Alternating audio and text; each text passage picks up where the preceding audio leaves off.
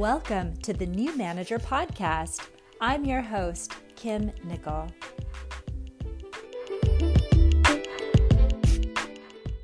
Hello and welcome. I'm glad you're here and I hope you're doing well. Today, I wanted to start by sharing a celebration. One of my clients and I were talking, and I asked her, you know, as you reflect back over the six months that we've worked together, what have you learned? What stands out? And she thought about it and she said, I learned things don't always have to be so hard. I felt less frantic this year, but looking back, I'm surprised at all the things I was able to accomplish. And I loved that. And I wanted to share that with you because it ties into my topic for today, which is emotions at work. And to approach this topic, I also want to back up a little bit. I don't often talk directly about mindfulness on this podcast, but it is the foundation of everything I do in my work. And by mindfulness, I simply mean a quality of attention where your attention is in the present moment with curiosity and kindness. It really sits beneath my entire philosophy for this work, why it's important, what makes it effective. And it's a foundational tool that you can use in your career, honestly, at any stage. But I feel especially when you start rising into a manager role, that's when it becomes even more important and even more useful, especially with respect to emotions. So, emotions at work. So many of the clients that I work with, they come to me for questions they're having about being new managers at work, and emotion shows up a lot. Specifically, I mean, I hear things like, I want to feel more confident. I feel a lot of imposter syndrome. I want to motivate my team. How do I get my team to feel motivated and engaged? I inherited a team that is grieving. How do I support my team with all of the grief and the emotion that they're feeling? I feel overwhelmed. I feel like I need to do it all myself. I feel anxious about whether or not I'm doing a good job. So, this idea of emotions shows up number one, because you're a human. So, congrat- congratulations. Being a human means that you win an all access pass to all of the emotions that are available to humans, which is a wide range. And I think we sometimes simply overlook that what is driving our decisions or our challenges or you know the reason we hold ourselves back and kind of spin in self-doubt or uncertainty is because there's this significant emotional component that we often simply haven't really been prepared or equipped to handle. We all you know we all kind of wing it and we figure out what works for us. But I find that there comes a time when it actually is really helpful to look at emotions specifically. The other interesting thing is that when you reflect on the most satisfying and rewarding parts of work, those are going to be emotions too, like feeling inspired or feeling valued, feeling like you work with great people and it feels meaningful and fun, feeling respected for who you are and for what you contribute feeling appreciated for all that you do, feeling proud of the work that you and your team or your organization are doing in the world. I find like when we think about the most satisfying parts of career, those are emotion things. So emotions become really important. And as a manager, you now have to deal not just with your own emotions, but you're now reckoning with the emotions of your team in a new way and the emotions of the people above you in the organization. So sometimes what happens is as we rise in our career and we get a little bit, you know, into, into that middle range, right? Where you're not the topmost person, but you're no longer the bottommost person. You're kind of somewhere in the middle. Becoming aware of the different, like, emotional landscapes of the organization you're in can be sometimes a bit confusing. It can sometimes be a bit challenging, kind of like you know, you're now seeing this whole dimension of human interaction and relationship that you didn't fully appreciate was there. So, where do we begin with emotions and how to deal with them? The first thing I want to share is this idea that emotion presents as physical sensation which means that when we're talking about emotion, we're talking about what is the physical sensation you're experiencing in the body as an initial way of identifying it. So if I asked you, you know, how do you feel right now? And you said, I feel pretty stressed. I'd say, okay, so what does that feel like in your body? How do you identify that as stress? And you might say, well, you know, my eyebrows are kind of scrunched up and I can feel like my shoulders are kind of tense. You might say, Well, I, I know I'm stressed because actually I haven't been sleeping very well. So my sleep is really poor and I wake up and I don't feel rested. You know, we're, we're interested in what is the physical expression, the physical experience. And the same for really enjoyable emotions, right? So if I said, How are you doing? And you said, I'm doing great. I actually feel really happy today say, okay, interesting, great. Tell me, what does happy feel like in your physical body? And you'd reflect and pause and say, well, you know, it kind of feels like this lifting, kind of opening feeling, maybe across the heart. Uh, you might feel it in your face. Maybe your face feels kind of relaxed. Maybe your jaw and your neck feel kind of relaxed. And if you're listening and you're wondering, my goodness, what is she talking about? it's okay. I get that a lot. Well, actually, I get that 50 50. I would say half of my clients have a real easy time with this concept. It makes intuitive sense for them. But also, maybe half of my clients feel less aware of their emotions as physical sensation. And that's when we actually can have some fun. It's like, okay, number one, if you think in terms of physical sensation, first just notice what, if any, physical sensations are present for you right now. Like, are your hands cold? Are you holding a, a cup? Is the cup heavy? Is it smooth? Begin to tune into the physical sensations because it can help give you some information about the emotions that you are experiencing.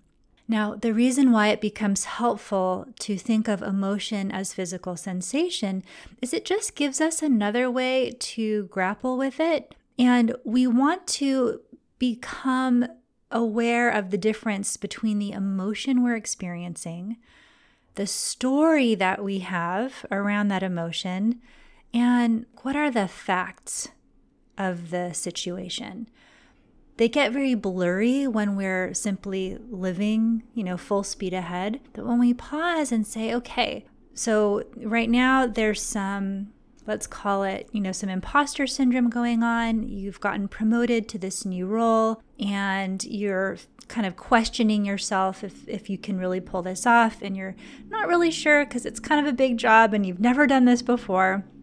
And maybe your boss really believes in you and you're afraid to disappoint them, or you're afraid you'll let your team down because you think, I've never done this before. like, I've actually never done this before, so I don't, and I'm, af- I'm afraid of letting people down, right? So you've got some imposter syndrome, you've got some self doubt and a fear of disappointment swirling in there. So we can start to say, okay, well, what are the facts of the situation? And that can include everything from when were you promoted? What are your responsibilities? How many people are on your team? You know, what are what are the tasks that you're feeling most concerned about and why? Like we can start to to get into the facty part of it. And then we can look at the story part, Okay, so what's the story you're telling yourself about all of these things? And the story might be, well, there's a lot more at stake now. It's not just me I'm making decisions for, it's for my whole team. There's a lot riding on this. You might tell the story of, well, now I'm so visible, everyone is looking to me for guidance or answers, and I feel even more pressure about making a mistake. So we can look at, you know, what is the story that you're telling yourself about the facts and about the situation? And that might be a story about yourself and who you are. It might even be a story of, you know, people like me don't get big jobs like this. Or people like me don't get the benefit of the doubt. Or, you know, people in my family have always struggled with X, Y, and Z. The story is the meaning that you're giving the particular situation, and it can be multi layered, which is really interesting when we start to unpeel the layers to get a more clear look at it. So there's the story of it. And then there's the emotion. And emotions very rarely come alone, meaning every emotion has a set of friends. And if you have one, you probably have others. So you might feel a swirl of emotion. It might be a combination of enthusiastic and scared. It might be a combination of, uh, you know, feeling intimidated and feeling eager. It might be a combination of anxiety, fear, pressure, stress, some shame flares, and, you know, remembering a time from childhood when you felt really unsupported and kind of out on your own to do a, a big, hard thing. Like it can all be a swirl. And so we want to disentangle some of those so we can get a clearer look at what are these emotions in play. And this is also why as a manager as you're learning to become aware of the emotional landscape of yourself, your team, the people that you work with, like, you don't have to be able to read all the emotions. You simply want to be aware that it is in play that every human has an emotional landscape, and then as humans work together, like emotions are always a part of the picture, whether it's happening on the surface where you can really see it clearly or whether it's underneath. And for example, one of the ways I see emotions underneath the surface playing out in our day to day work is in avoidance. When we are avoiding something, you can bet it's because there's an emotional driver behind that avoidance. It's often discomfort or fear of a confrontation or fear of uncertainty or fear of the unknown. I don't want to have this conversation because I'm afraid of what this person will say. I don't want to have this conversation because I'm afraid of the emotions this person will have when I tell them, you know, X, Y, and Z. So when we're in avoidance, you know, when you know there's something you have to do or you need to do, but you stay in avoidance or you stay in indecision, there's a good chance it's because there's some emotion underneath that is driving that behavior. And when you get more understanding of what is that emotion, what is the story that that emotion is about, how does that relate to what I am experiencing or perceiving or the, the factiness of the situation, everything becomes easier.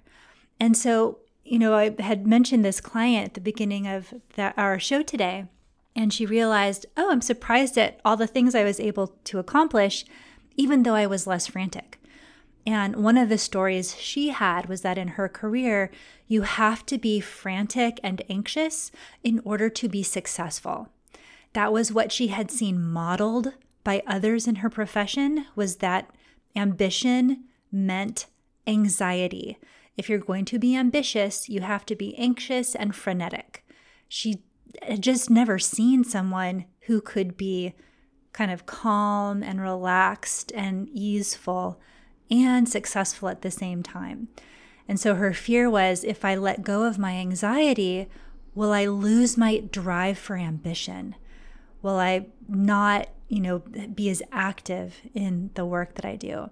So we unwound the story, looked at the facts, looked at the emotion, and found another way to kind of challenge her her uh, subconscious underlying assumption around the role of that anxiety in her career. And it turns out, in case you're wondering, you actually do not need anxiety in order to motivate yourself to be ambitious. There are so many other ways you can drive ambition. And one of my favorites to share with you is the sense of legacy, the sense of purpose, the sense that, hey, you know what? You're here for a limited amount of time on the planet. Why don't we use this time to contribute something good to those who are coming after? Whether that's the new people coming into your career, whether that's your sense of legacy for your family or for your community or for your field of industry, I find that when we think in that in that term, the sense of, hey, you know what, as long as I'm here, let's make it good. That is such an energizing place to motivate yourself without it being driven by like the fear and the stress. And then, you know, the energy just feels different. It feels easier to move forward. We can get out of our own way and still have some time to relax and enjoy and celebrate. So, emotions at work. This is a topic I want to revisit again in the future because there are so many different angles to it and to how it shows up in the workplace. But for today, I simply want to call your attention to how emotions show up at work, especially for new managers, in terms of the self doubt, the overwhelm, the questioning how you can best support your team and help them feel motivated, as well as realizing emotions are also part of the best part of work. That feeling satisfied, accomplished, respected, valued, connected. Like it's one of the things that is the best part of humans working together is the emotional part. So, as you go forward into your week, it might be fun to simply notice what are the most prominent emotions that you experience yourself? And what are the most prominent emotions that you notice or perceive in the humans around you. And it's just a practice of noticing, of simply becoming aware so that we can then become curious and start to learn more. But step one is to simply acknowledge and notice what emotions are present here. We practice that with ourselves first because you have direct access to the emotions you are experiencing, whether you realize it or not. And then we can start to bring that awareness to understanding and relating with others in some new and really effective ways. So I look forward to talking with you more. This is what I've got for you today. And thank you for listening. I will talk to you next time. Oh, and wait, one last thought before I sign off. I am taking new clients. So if you want to work with me one on one, we can do this work on a deeper, more personal level. Go into the show notes. You'll find the link to book a consult directly on my calendar. And we can also talk about how to present this as a learning and development request so that if your company has budget for your professional learning and growth, they might be able to sponsor some or all of your work with me. All right, that's it today. I'll talk to you next time. Hey, before you go, if you like this podcast, leave a review. Tell me why you listen and what has helped you. Thanks so much. I'll see you next time.